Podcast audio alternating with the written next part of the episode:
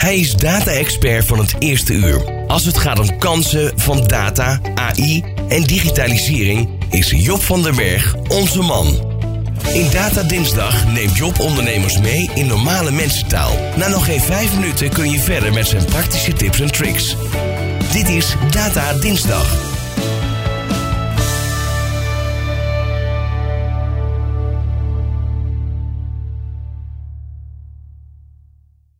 Het DDMO, Data Driven Marketing Onderzoek, wat jaarlijks wordt gedaan om eigenlijk te peilen hoe bedrijven zelf vinden hoe Ja. ver ze met data zijn. Een, ja, een, een, een onderzoek over het onderzoek eigenlijk. Eigenlijk wel, ja. Inception. Ehm, ik ben benieuwd. Ja, want wekelijks probeer ik in deze datacolumn de kansen van data, AI en digitalisering heel concreet te maken. Met praktische tips en tricks waar je als bedrijf mee verder kunt. Maar vandaag zijn jullie eigenlijk de luisteraars aan het, aan het woord. Want het jaarlijkse onderzoek naar datagedreven werken en doen, waarin honderden bedrijven worden gevraagd naar een oordeel, houding, percepties en verwachtingen als het gaat om data, die is weer gepubliceerd. Dit onderzoek, genaamd de DDMO, is een initiatief van de branchevereniging voor Data Driven Marketing, de DDMA. Hoe vindt het bedrijfsleven hoe het ervoor staat met datagedreven werken? In welke mate worden beslissingen echt op basis van data genomen? Ik neem je graag in deze column mee naar een aantal opvallende observaties uit het onderzoek.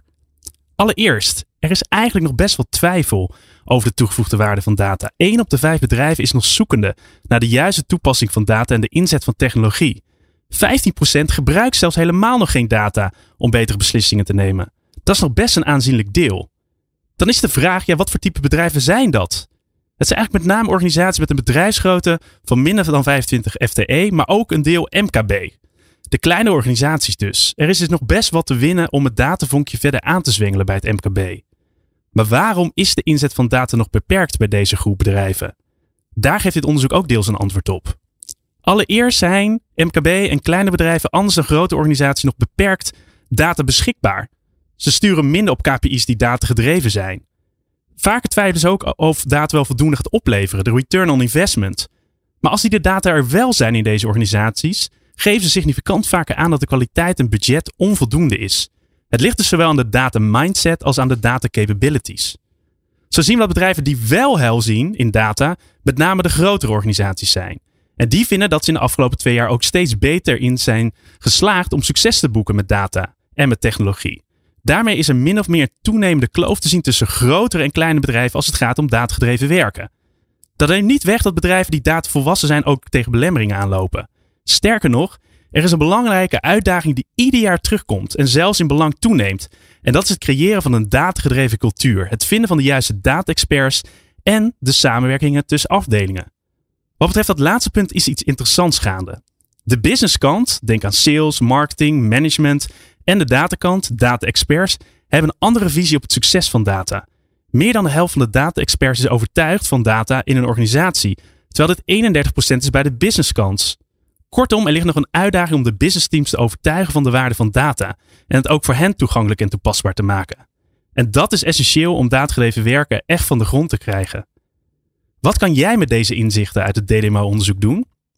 Nou, allereerst duidelijk is dat je eerst een bepaalde basis moet hebben qua technologie en infrastructuur. En als dat er staat, kun je verder. Anders blijf je steken in dataontwikkeling. Maar vergeet niet dat de zachte kant, een datacultuur, ook van belang is. Een beetje een kip-ei discussie. Eerst cultuur, dan techniek. Ik zou zeggen, doe het parallel. Zorg ervoor dat je niet bij de groep bedrijven hoort die achterlopen, want de kansen van data, ook moneywise, zijn enorm. Bezuinig niet op je data en infrastructuur. Hier geldt pennywise, maar pound foolish. En tot slot, zoals ik al eerder heb betoogd in mijn eerdere columns, datagedreven werken hoeft niet meteen complex te zijn. Met relatief eenvoudige datatoepassingen kun je ook al veel bereiken. Ga daarmee aan de slag. Succes!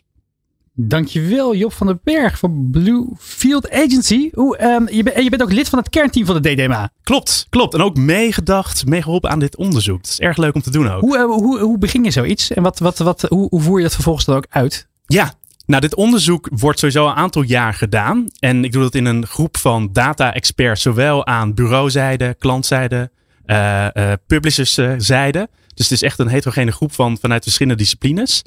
En eigenlijk kijken we altijd naar ja, wat, welke trends zien wij zelf in de, in de markt. En er is ook een aantal vaste vragen, want je wil heel graag die trendlijn ook zien.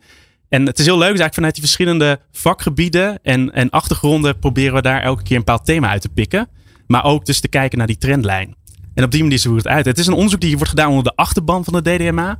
de Data Driven Marketing Association. Maar ook hebben een representatief panel uh, onderzoek gedaan via een panel van GFK. Om ook een bredere doelgroep te krijgen, zodat je wat meer representatiever beeld kan krijgen.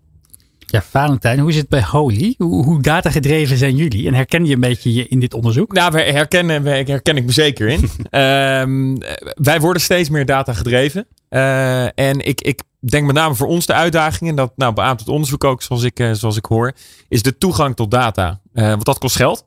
En als jong bedrijf heb je altijd te weinig geld. dus wij zijn ook pas recent begonnen bijvoorbeeld met het inkomen van Nielsen data.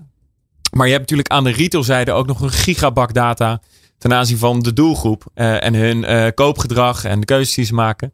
Um, en ja, als we daar op een dag de budgetten voor hebben, dan zou ik dat heel graag willen hebben. Want ik geloof zeker erin dat je dan veel efficiënter ook de, je marketing euro uit kan gaan geven. En ook relevanter kan worden voor je doelgroep. Dus die vraag is ook wel meteen interessant voor Job. Want zijn er dan manieren om de toegang tot data zo goedkoop mogelijk te krijgen?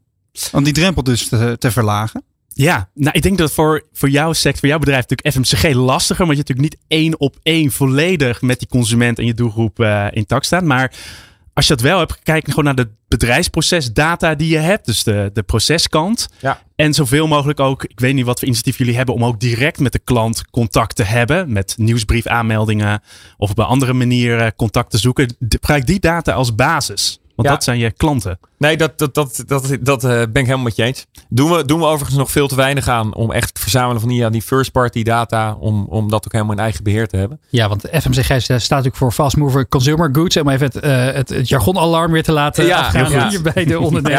Ja. We zijn heel scherp uh, daarop. Nee, dat kan, dat kan gebeuren.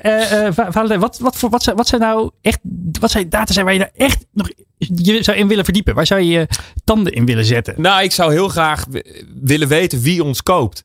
En uh, hoe vaak ze ons kopen. Uh, zijn dat mannen of vrouwen? Welke andere producten ze kopen? Waar ze wonen? Uh, wat de gezinssamenstelling is. Want daar kan je ook vervolgens ja, al je keuzes op baseren. En met name in ons geval ook je product, ja, innovatiepijplijn eigenlijk gaan vullen met relevante producten die die, die doelgroep uh, zeer waarschijnlijk dan ook interessant zou vinden. Want die data krijg je dus niet van de retailers? Nee, voor, voor niks gaat de zon op in Nederland helaas. uh, de retail beschikt overigens wel over al die data. Uh, dus die, die kan je van ze kopen. Echt? Ja. Als je heel lief, nou niet als je lief aankijkt. als je, als je portemonnee trekt, dan, nee, dan, dan, dan is die data toegankelijk. Job? Ja. Job, hoe zou je dat kunnen ondervangen door het zelf op te zetten? Ja, of panel survey onderzoek eigenlijk. Dus door een ja. onderzoekspanel te gebruiken en het vragen aan de consument. Um, door ze gewoon direct te vragen van koop je het product, uh, uh, bekendheid van je merk.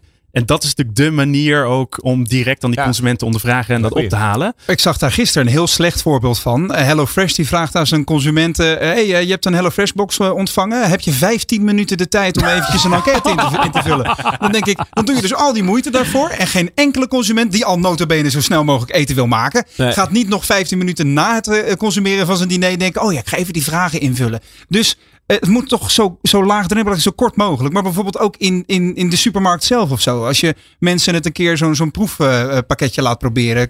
Werkt dat gewoon heel erg dicht naar de mensen toe? Ja, nou ik denk wel dat terecht, terecht voorbeeld is wat je aanhaalt. Dat je mensen altijd wel er iets voor terug moet geven. als zijnde een, een, een, een sample of ja. voorkorting op je product. Of, uh, ja, of iets anders. Wat, waarom zij bereid zijn om hun tijd met jou... Uh, en ook onderdeel van jouw beweging te worden. Dus. Absoluut, ja. En ik denk een ander deel wat voor ons ook wel interessant werkt is echt je oor houden op die, ja, we noemen dat de social grapevine, om nog maar eens een buzzword te gebruiken.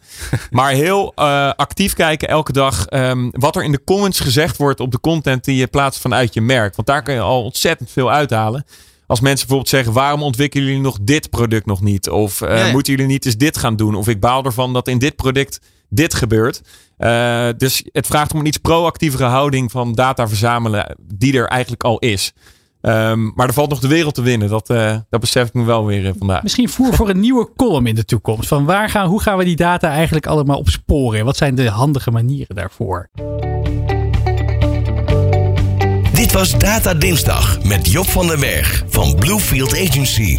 Zijn radiocolumn kun je wekelijks ook live beluisteren. Op de dinsdag bij De Ondernemer Live op Nieuw Business Radio. Ben je nieuwsgierig naar ondernemersnieuws, maar dan op zijn Nico's? Luister dan de podcast Ondernemertjes. Met onze huiskolonist Nico Dijkshoorn.